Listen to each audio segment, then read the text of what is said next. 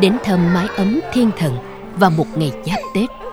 Điều ấn tượng tại không gian nơi đây là ngôi nhà ba tầng được xây dựng và thiết kế hiện đại với nhiều phòng và trang thiết bị đầy đủ.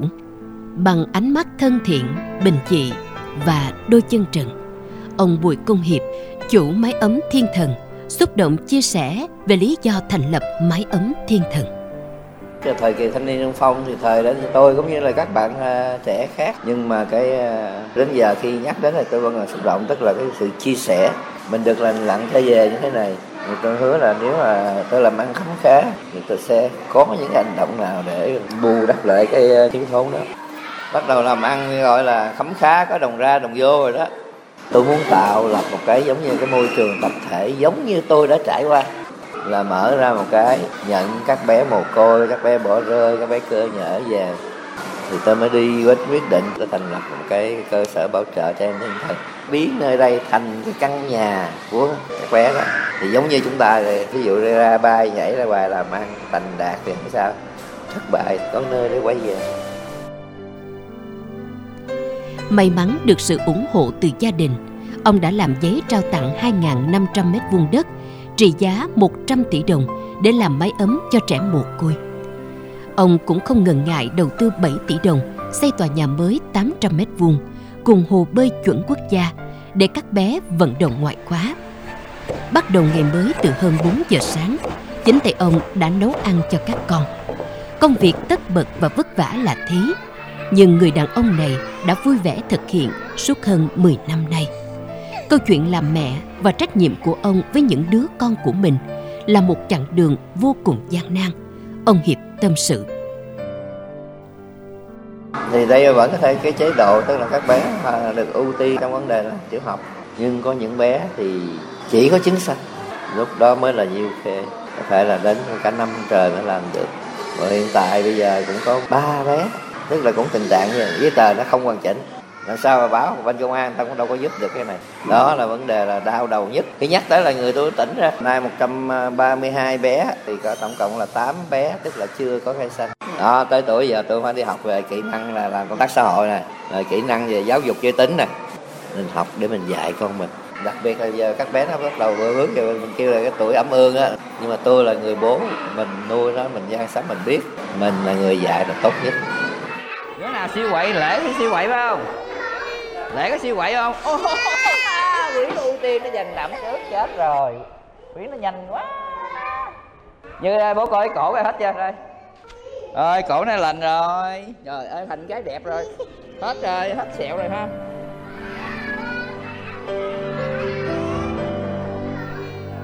Hiện tại, mái ấm thiên thần có 15 cô bảo mẫu để giúp ông chăm sóc các bé, đặc biệt là các bé sơ sinh có sức khỏe không được tốt. Để duy trì hoạt động hàng năm, gia đình ông phải chi ra số tiền hàng tỷ đồng. Nhưng theo ông, đó là sự cho đi. Đổi lại, ông sẽ được đồng hành cùng các bé, thấy các bé lớn lên từng ngày và nhìn thấy tương lai các bé tươi đẹp hơn. Đồng hành cùng máy ấm từ khi thành lập, cô Dung Hạnh, quản lý máy ấm chia sẻ. Phải nói sử dụng chữ tuyệt vời vì một người đàn ông mà họ bỏ được cái thú vui riêng của họ thôi.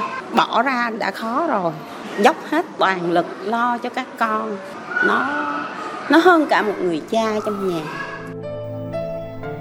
Mỗi bé đến với ông đều có một số phận, hoàn cảnh khác nhau, hình thành những tính cách khác biệt. Lắm lúc trăn trở, lo lắng khi bác sĩ nhận định con mình đến gần ngưỡng tự kỷ, tăng động song ông chưa bao giờ bỏ cuộc.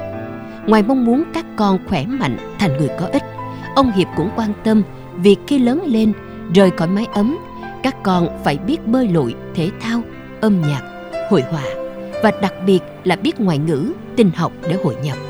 Khi được hỏi về người bố chung của mình các bé hồn nhiên nói Dạ con là Bùi Kim Giang. Dạ theo con nghĩ thì à, lớn hơn con muốn đi lập nghiệp Con nghĩ nó là trách nhiệm Dạ để ờ, chăm sóc cho mấy em Con muốn trả ơn cho bố mẹ Các con muốn quản lý chỗ này Mà bố bố già để để bố nghỉ ngơi Dạ con tên Nhã, con 14 tuổi Sáng dậy ra thì con có quét nhà với quét sân Dạ, con được học tiếng Anh online. Con ước mơ làm nhà thiết kế thời trang. Con sẽ phấn đấu để đạt được ước mơ đó. Con sẽ ra ngoài ở nhưng mà con sẽ thường xuyên về đây để thăm bố với mấy em nhỏ. Ở cái tuổi ngoài 60 là chủ của một doanh nghiệp, đời sống kinh tế ổn định.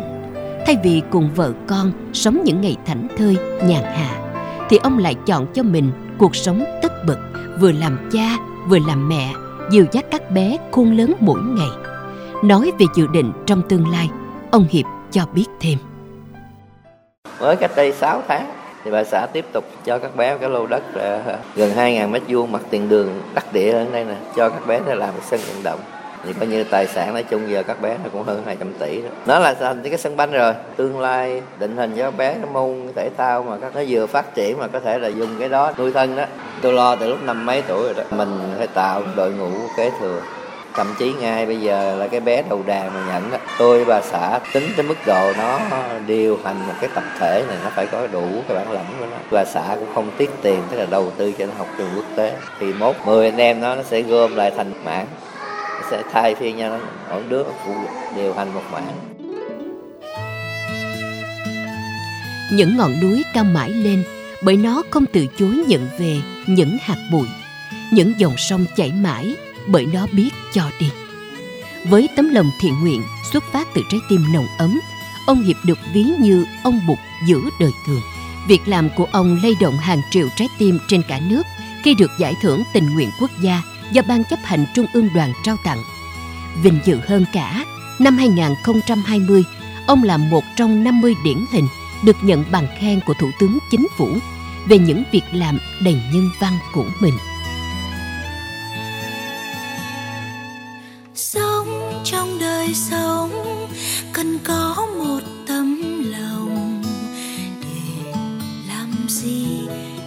Biết không?